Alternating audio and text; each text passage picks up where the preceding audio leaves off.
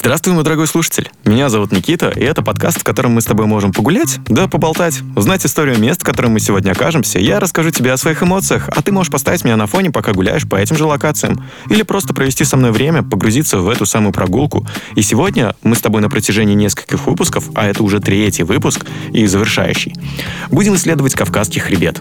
В прошлых выпусках мы попили воды в Пятигорске, оказались в Чечне, перебрались в древнейший город России Дербент, а этот выпуск мы вновь будем вести вместе с Сашей Матвеевым, с которым прошли этот автотрип. Саш. Всем снова здравствуйте, дорогие друзья. В этот выпуск мы с вами насладимся природой, природой Дагестана, а именно покатаемся по горам, поночуем в горах, увидим самый большой, самый глубокий в Европе каньон. В общем, погнали. Приятного прослушивания. Э, Саш, я заранее, короче, погуглил название, потому что вообще напрочь отбила память, где мы останавливались, что у нас было. Э, первая остановка у нас была город Гамстюль. Это город-призрак. Он на вершине горы. Примерно 4 километра нужно подниматься вверх по горе. Э, дорогу там размыло, поэтому 2 километра можно на джипе подняться, а дальше уже пешком. Жалеешь, что мы не поднялись туда? Наверное, и да, и нет, потому что, с одной стороны, когда мы туда приехали, мы достаточно долго ехали все равно из Дербента до Камстюль, потому что дорога горная. На самом деле наш путь, маршрут изменился. Мы изначально должны были ехать в горы из Чечни, но решили сначала покупаться в море, отдохнуть и потом поехать в горы. И это было на самом деле правильное решение, потому что, как нам сообщили, как раз в те дни, когда мы были в Дербенте, в горах были дожди, ливень, э, сходили... Сели, да, по-моему? Сели, да, сходили, сели, поэтому мы как раз это все переждали. Наша все равно поездка была после этого, и, конечно, дорога была сложновата. Напомню, я был все время за рулем. Саша не дал мне рулить. Да, но мне было по кайфу, но дорога была сложная, горная. Мы добрались до туда, место невероятно красивое. Однако, да, мы приняли решение не подниматься. И если вы, вот как Никита, зададите вопрос еще раз, э, жалею ли я об этом? Да, наверное, чуть-чуть жалею, но при этом всем я понимаю, что мы были Дальше мы сейчас расскажем в таких местах, что все просто... Затмило, наверное, да. Затмило, да. Вот. Э, мы, кстати, когда приехали на место уже, где мы будем ночевать, я сразу же, мы в кафе сидя, я загуглил гамстюль, прогулки в Ютубе, просто посмотрели, чтобы понять, где мы вообще могли оказаться. Э, такс, а мы остановились э, с вами вместе в Гунибе. Городочек прямо на горе, дома местами прямо на краю, как будто стоят, ну, то есть как, как будто они просто вот прямо сейчас упадут, не знаю, что ли. Но просыпаться в Гамстюле было... Ой, в Гамстюле, извините, Гамстюль, мы не поднялись в Гунибе. Было, конечно, то еще удовольствие, Саш. Даже не просто просыпаться, а даже засыпать и находиться там, потому что действительно вы должны представить, это горный хребет, Кавказ, находится оно прям в ущелье. Сам Гуниб находится в ущелье, на вершине этого ущелья. И, как говорит Никита, там, правда, дома, они свисают. И в том гостевом доме, в котором мы остановились, он был как раз-таки одним из тех, который свисал. И засыпая и просыпаясь, мы видели просто невероятно огромные горы перед собой. И они заснежены, естественно, было хоть это лето, но они лежали в снегу. Это невероятно красиво.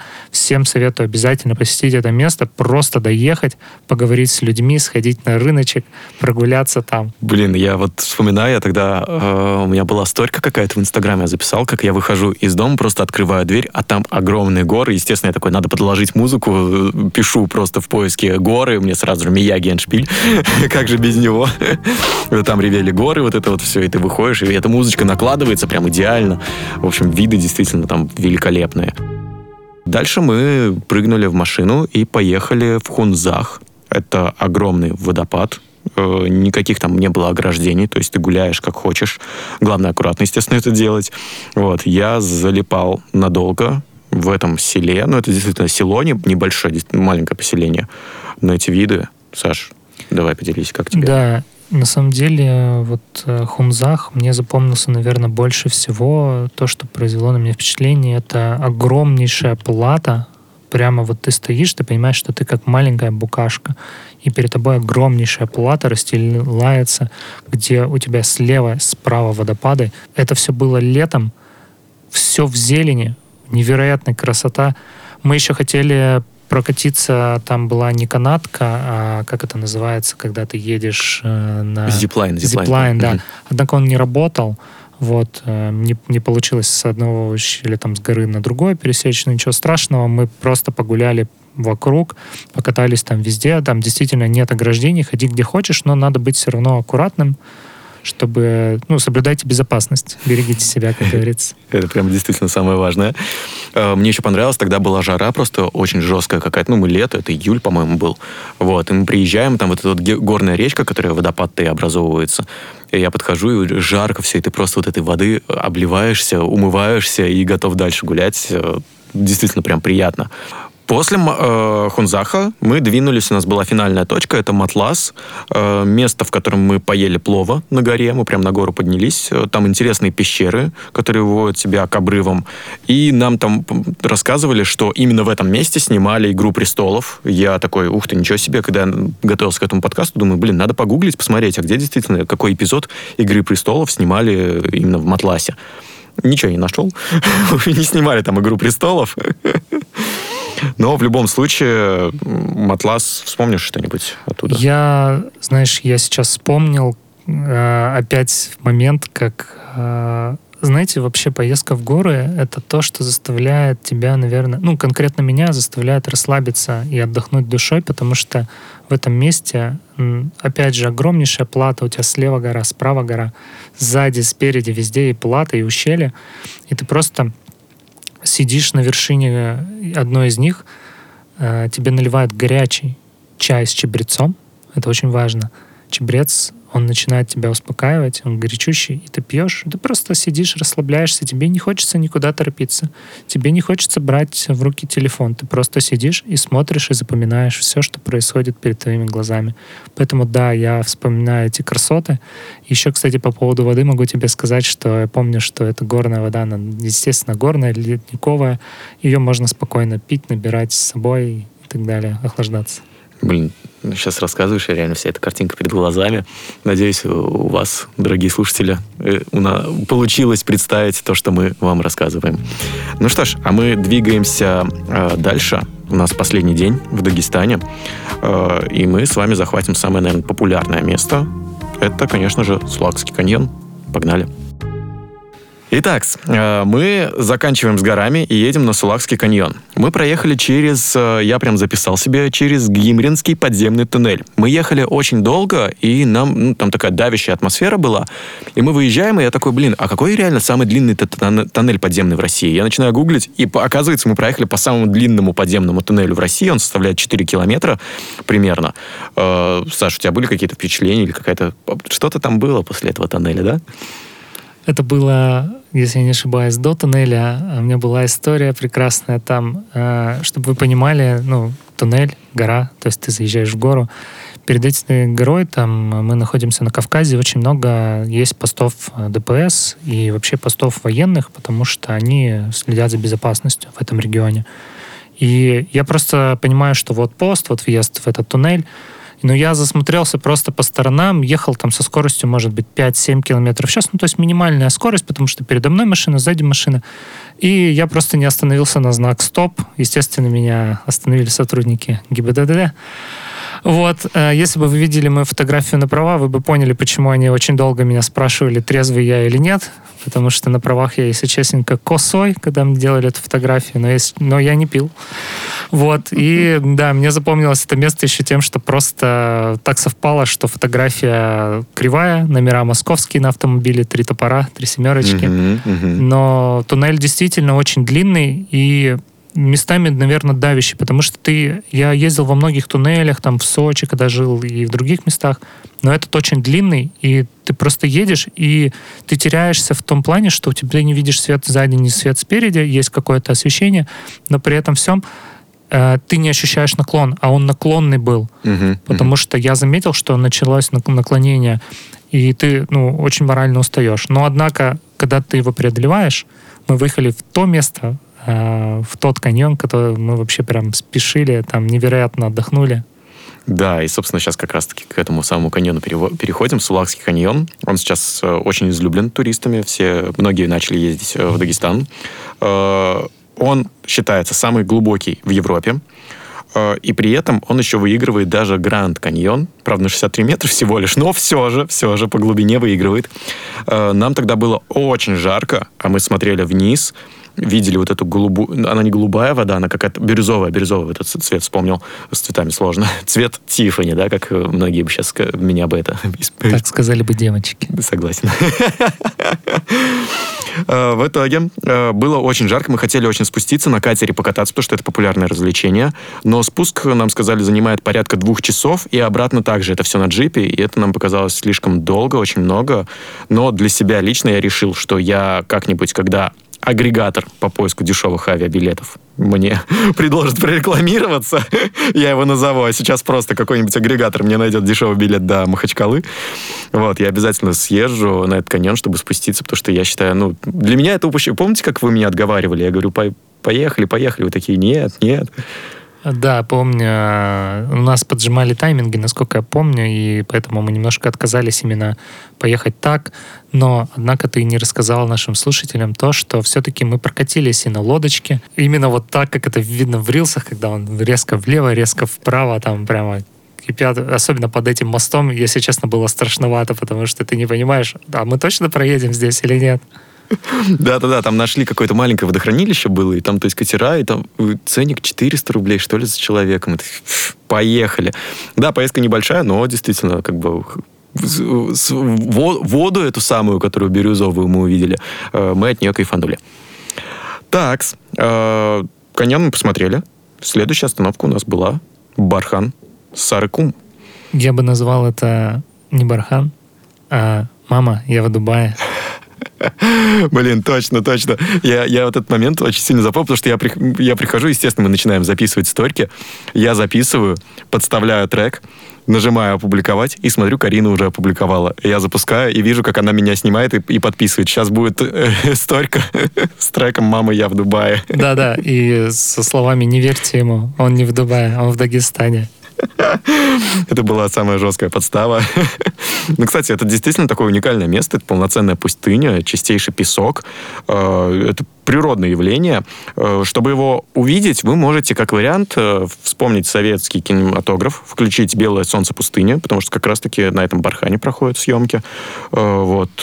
Бархан на фоне моря, то есть действительно такой уникальный пейзаж. А дальше, дальше мы с вами двинулись до Нальчика. В Нальчике мы пили только пиво, не уверен, что стоит рассказывать. Ну, не только пиво, мы еще пили газированные напитки.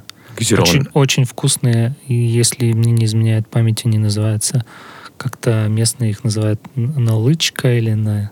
Ух ты, я не помню этого как-то, даже. Как-то так, от слова «нальчик». А, как-то точно, точно. ласково называют этот напиток. Это просто, ну, по сути, газированная вода, лимонад, правильно будет сказать. Очень-очень вкусный, потому что вообще понимаешь разницу в воде, э, когда находишься в горах. Потому что все, что находится ну, с горных источников, делают лимонады или любые другие какие-то слабоалкогольные или алкогольные напитки, ты понимаешь, как по-другому они звучат. Ну, звучат слова тут, наверное, неподходящие, но в плане того, что как это вкусно. Раскрывает вкус, да. Блин, а я реально забыл уже даже про это.